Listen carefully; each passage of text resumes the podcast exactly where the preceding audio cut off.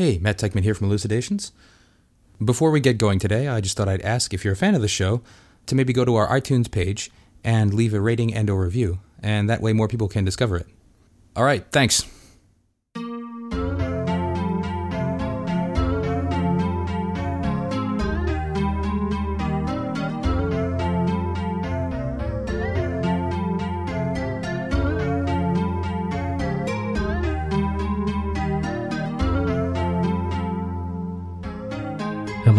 To Elucidations, a philosophy podcast recorded at the University of Chicago. I'm Matt Teichman. And I'm Jamie Edwards. With us today is Sally Sedgwick, Liberal Arts and Sciences Distinguished Professor of Philosophy and Affiliated Professor of Germanic Studies at the University of Illinois at Chicago, and she's here to talk with us about Hegel's critique of Kant. Sally Sedgwick, welcome. Hello there.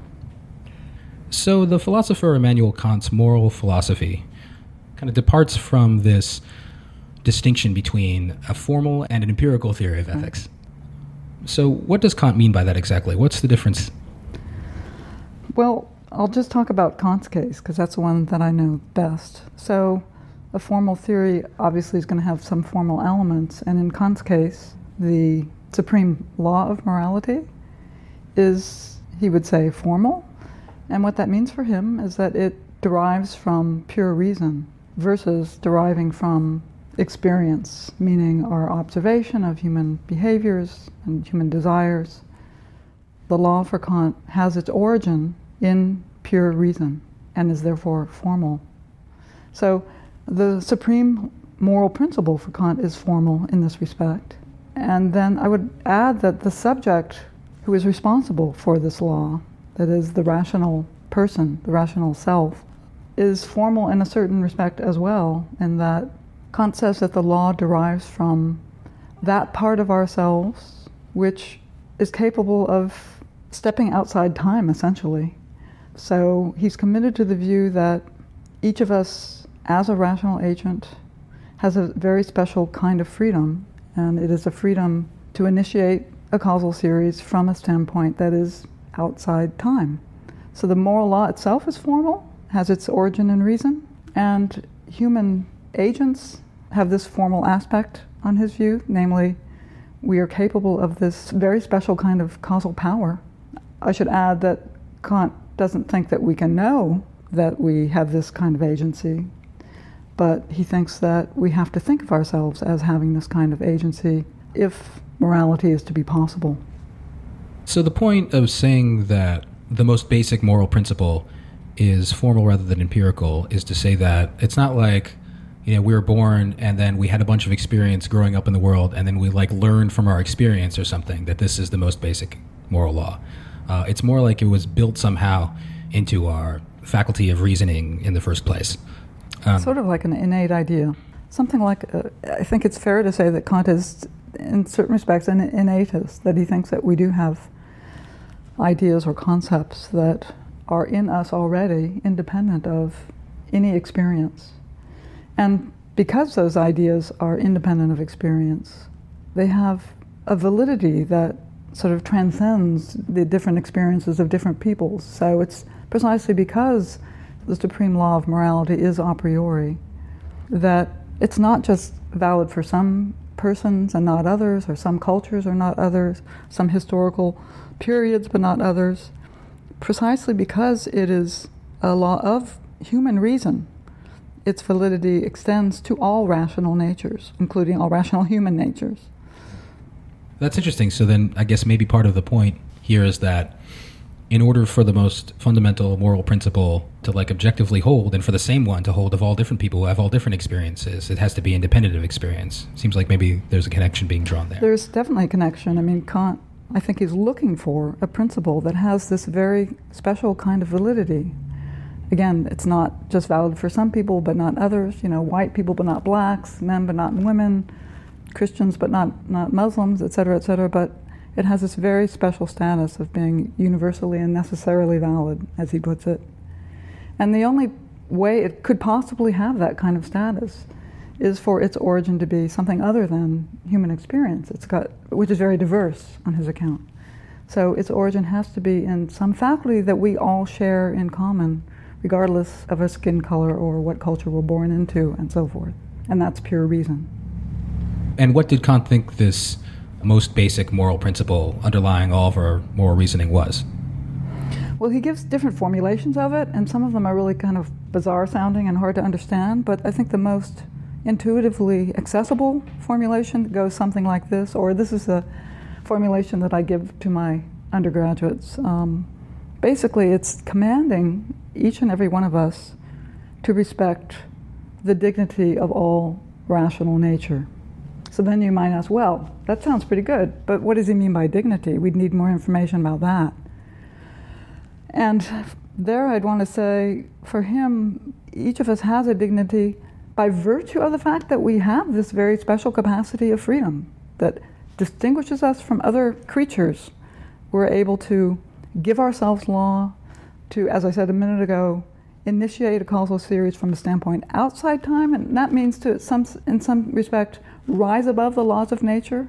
Although, of course, we are also natural beings. We inhabit nature and we're determined by laws of nature.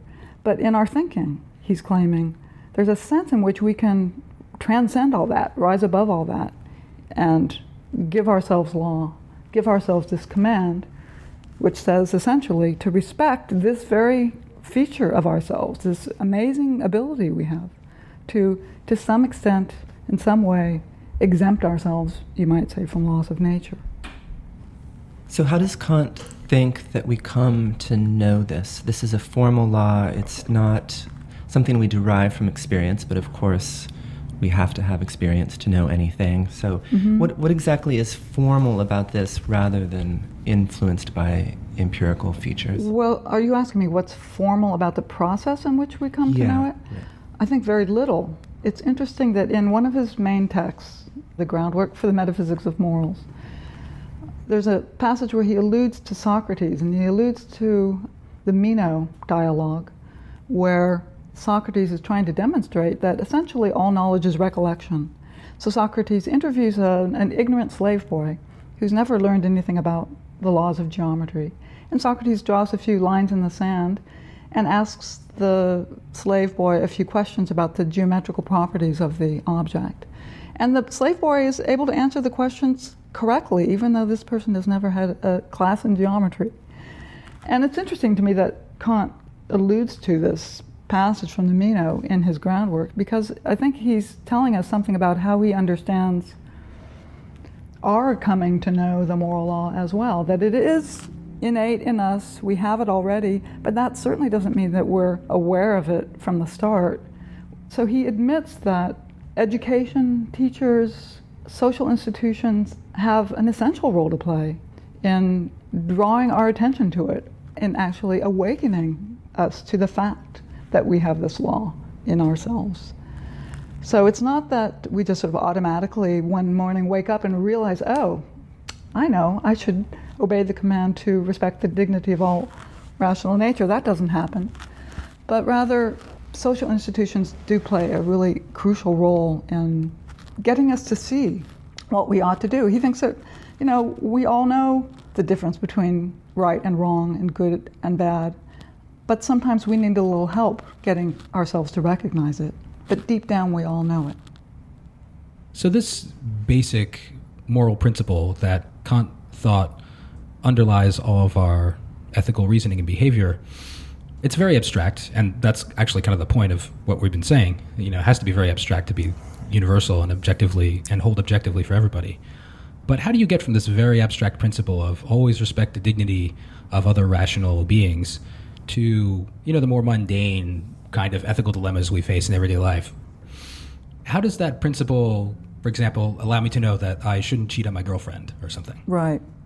Well, you know, often what people say when they advise people not to cheat on their partners is something like that. You know, it's really a bad long term strategy because, you know, he or she might in the end find out, and that's going to make life really harder for you in the long term.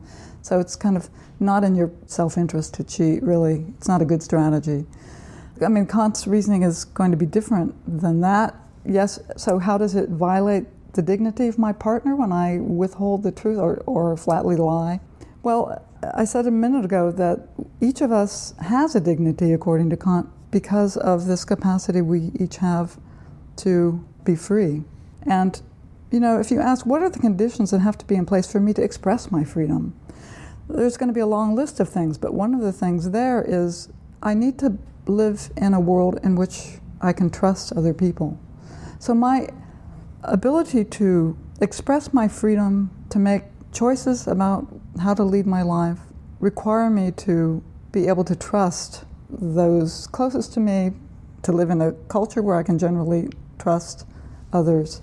So, in short, a world without trust is one that makes it much more difficult for me to express my freedom. Something like that, I think, is the, the analysis. So, as you've been describing Kant, and as many of his critics have charged him with, this formal aspect of Kant seems perhaps too formal. There's a question of what it actually has to do with living human beings in particularly challenging situations. So, is this formal charge against Kant right? And is this all there is mm-hmm. to Kant? Is is the formal aspect yeah. of Kant's ethics? Yeah. Is that the whole of Kant's ethics? I think the formalism charge is right insofar as it's just unquestionably his view that the law itself is formal in the way that I earlier described. It derives from not sort of a naturalized or empiricized human reason, but what he calls pure reason. And the agent who is free also is has his capacity to rise above nature. So those aspects of his view, I think, are not eliminable without doing some real serious damage to his position. But that doesn't mean that there are not any empirical elements, you know, in his practical philosophy, his moral theory he fully recognizes that he's dealing with flesh and blood human beings who have, you know, physical desires and needs and who live in history, live in a concrete world and with specific situations. And when it comes time to then apply that formal moral law to particular cases, he to no extent discourages us from paying attention to the empirical particularities of the cases that we're analyzing. So, even though he, his own discussion of various applications of the law tend to be kind of abstract sounding, I think it's fully compatible with his theory to say that he intends us to be able to apply that formal law to real life, highly specific problems. That we do so adequately only when we are good empiricists. That is, that we are sensitive to the empirical specifics, to the contingent specifics of the particular case. I don't think there's any evidence to say that Kant is urging us to be abstract in our applications of the supreme moral law, which he calls the categorical imperative. But at the same time, the categorical imperative or the supreme moral law itself, there's nothing empirical, well, almost nothing, but there's it's formal in the ways that I've described as derived. I say there's not, almost nothing empirical because there's this little wrinkle. The moral law, again, respect the dignity of all rational nature, that's a command, right? And he says, you know, if you and I were holy wills and not the flesh and blood human, merely all too human creatures that we are, we wouldn't need to be commanded in morality at all. If we were holy wills or perfect wills, we would just sort of automatically do what's right and what's good. So the fact that the moral law, the formal moral law, is formulated as a command is already a bit of a concession to the fact that he knows he's dealing with humans and not with holy wills. So the the German idealist philosopher Georg Wilhelm Friedrich Hegel had a different approach to ethics, which departed in many respects from this sort of principle of Kant's that the most basic moral law needs to be formal rather than empirical in the ways we just discussed.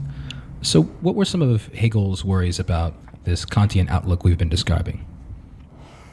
Well, a quick way of answering that is to say I think Hegel thought that Kant's view was sort of a mythology. That is, that there could be really purely formal laws, is something that Hegel has doubts about. And likewise, that there could be a part of myself that is capable of standing outside nature, transcending time, or that we could even have an idea of such a self an idea that owed nothing for its meaning, for its content, to history. Hegel has doubts about these assumptions. And he expresses these doubts by suggesting that Kant's efforts to convince us that the moral law is formal are really not convincing. And let me try to say a little bit about why we might think Hegel is right about this. So, if the moral law is commanding that we respect the dignity of all rational natures, as I said a minute ago, well, we then want to know what human dignity consists in. Kant's answer is we each have a dignity to the extent that we possess this faculty of freedom, or what he calls practical reason. And that all sounds okay. I mean, you know, we probably all think of ourselves as rational natures, and we all like to think of ourselves as having a dignity, certainly. Um, but it's really when you press the details of this picture that you start to wonder whether it's as universally and necessarily valid as Kant claims that it is. As I said a minute ago, the conception of freedom upon which the whole system rests attributes to us the ability to initiate a causal series from a standpoint outside time. And I think a lot of philosophers don't buy that conception of human freedom. They don't think it's very realistic. And as I said a minute ago, I, I think Hegel has trouble even with the very idea that this conception of freedom sort of captures something that's universally and necessarily true about us versus capturing a particular conception of freedom that's born out of a particular historical period that very much demonstrates Kant's very particular philosophical heritage, his debt to Leibniz, his debt to Plato. And Hegel's view is that human freedom through the course of history means a lot of different things. And he's really skeptical, I think, of the very suggestion that any idea we have could be generated from a standpoint outside history. So he thinks that all thinking is in history. There's a famous passage in the preface to the philosophy of right where he says no thinker can overleap his time. Philosophy is its own time comprehended in thoughts, and I think that those lines are really crucial Hegelian commitments. So, in raising questions about formalism, including Kant's formalism, he's really challenging the particular idea of what think, human thinking is and can be. He has deep doubts about the suggesting that it can ever be fully, you might say, abstract, that we can ever fully abstract from where we are in a particular intellectual culture. So, to say that freedom means different things in different periods of time could sound like it's a skeptical claim. It could sound like the claim to the Greeks it meant one thing, mm-hmm. to Kant it meant another, but in the skeptical charge, in reality, it's never been any such thing. But Hegel's not a skeptic like this. So could you say something about why Hegel is not a skeptic mm-hmm. about something as mm-hmm. important as freedom? Well, I'm not quite sure I understand what you mean by a skeptic here. I mean, it is the case that he thinks that there have been different conceptions of freedom through history. Maybe what you're pointing to is his sort of optimism about the general progress of human history and progress in the development of human freedom. It is Hegel's view that, you know, we're in a better place as far as freedom is concerned. And by that I mean as far as the thinking about freedom is concerned, than, say, the ancients were. If only because, at least on his construal, we all take for granted now that every human has the capacity of freedom, not merely some humans, not merely those who happen to have the right parents or you know be born into the right culture, but or have the right color skin or whatever. But every human, and I think most of us would agree that that seems like you know a good instance of human progress. Is that what you mean in suggesting that he's not a skeptic? That he thinks that there's progress in our thinking about freedom? Yeah, um, it seems potentially skeptical to say that freedom has meant different things in different periods, where you, you might have an error yeah. theory about these sort of things. You might think they were conceived of in different ways. Kant thought freedom was to be able to step outside the causal mm-hmm. order and initiate a cause from outside. But that's fantasy. You might think that's, mm-hmm. and, and you might think every conception of freedom was similarly a different sort of fantasy. Mm-hmm. So it's tricky to try to understand exactly what Hegel mm. means that he wants to redeem something from these periods or he wants to mm-hmm. preserve a space for freedom, even though he's historicizing. Yeah, well. I mean, maybe you're asking the questions about how does he ground his thesis of progress such that he's able to say, you know, from our point of view, the Greeks, their conception of freedom was deficient in certain ways, and ours is better, because he indeed makes claims like that.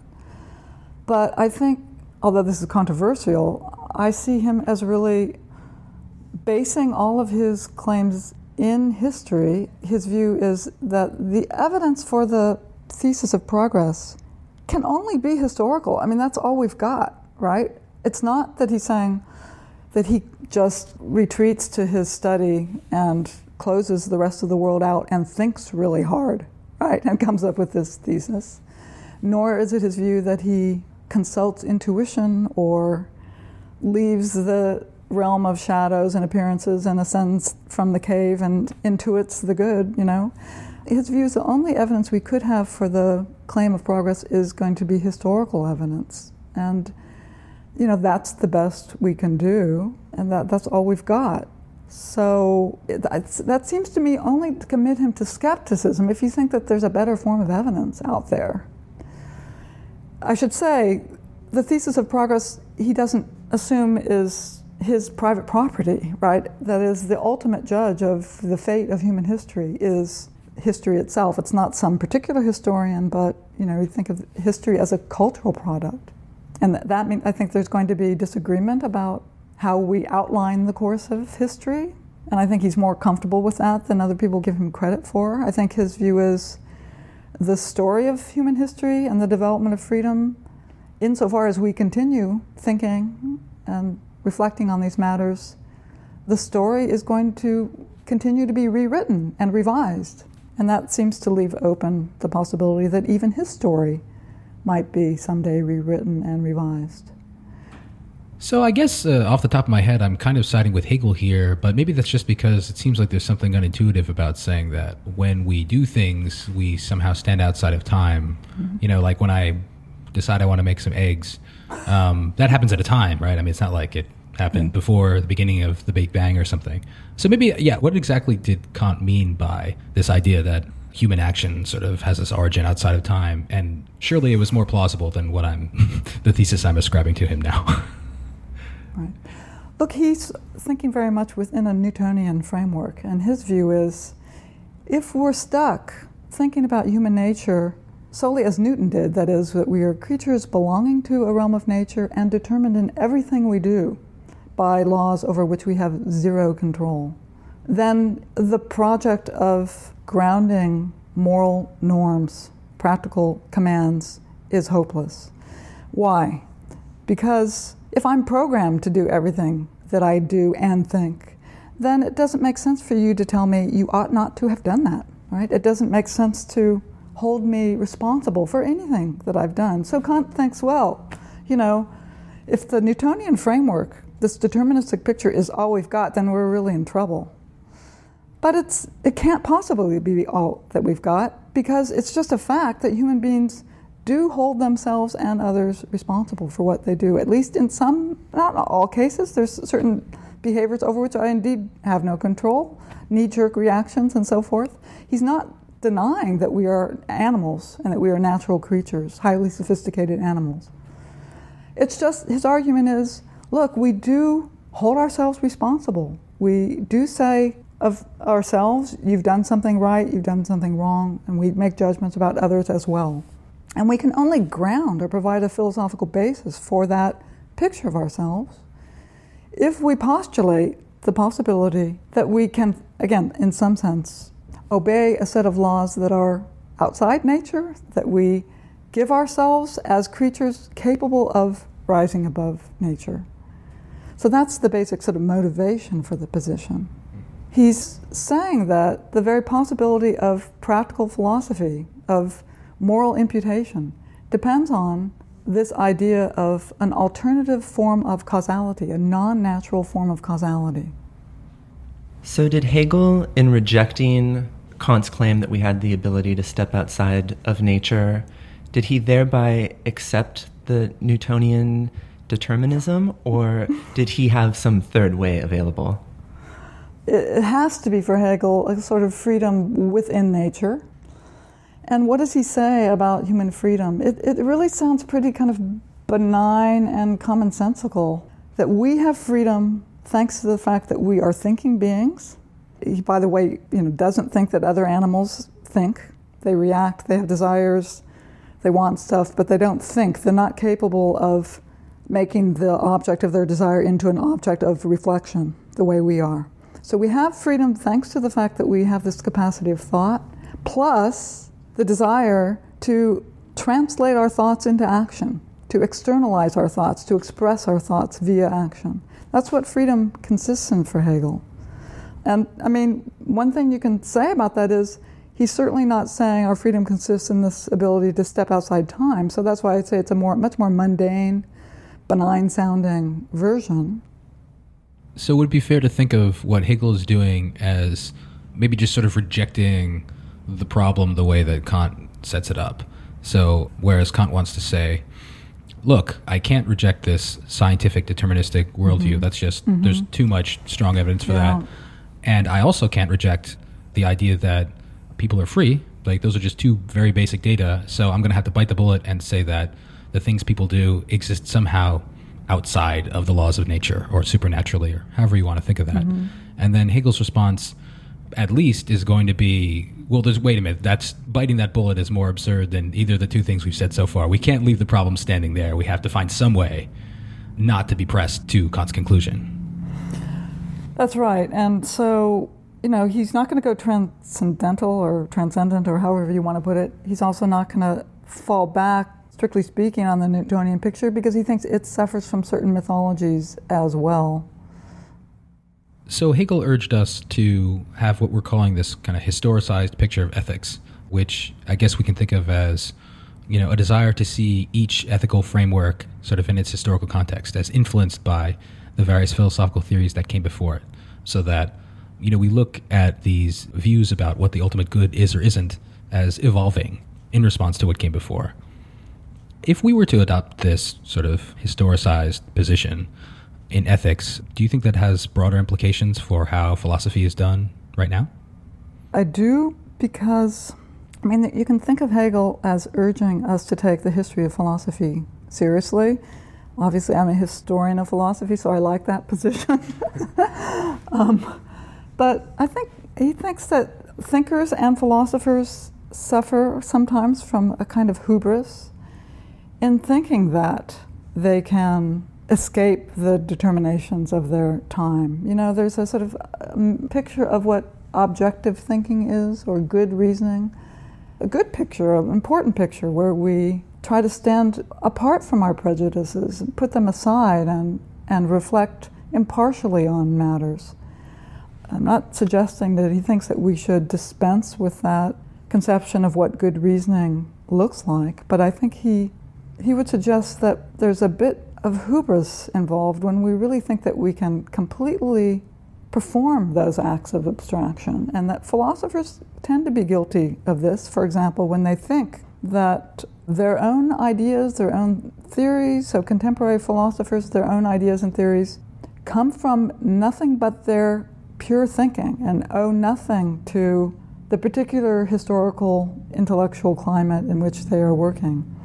And I think Hegel rightly suggests that that is simply a myth, that we're attributing greater powers of, abstraction to ourselves than we possibly can have. And that it's a dangerous view as well, because you can really convince yourself that you have laid bare all of your assumptions. And I think if you take Hegel's view about the historical nature of reason seriously, then it really isn't possible for any of us to wholly lay bare all of our assumptions. But the good thing about studying history of philosophy is that if you get into another world and you move around into that, that other world a little bit intellectually, then you give yourself some tools for looking at your own assumptions more critically and seeing that, oh, so there were other ways of thinking about freedom.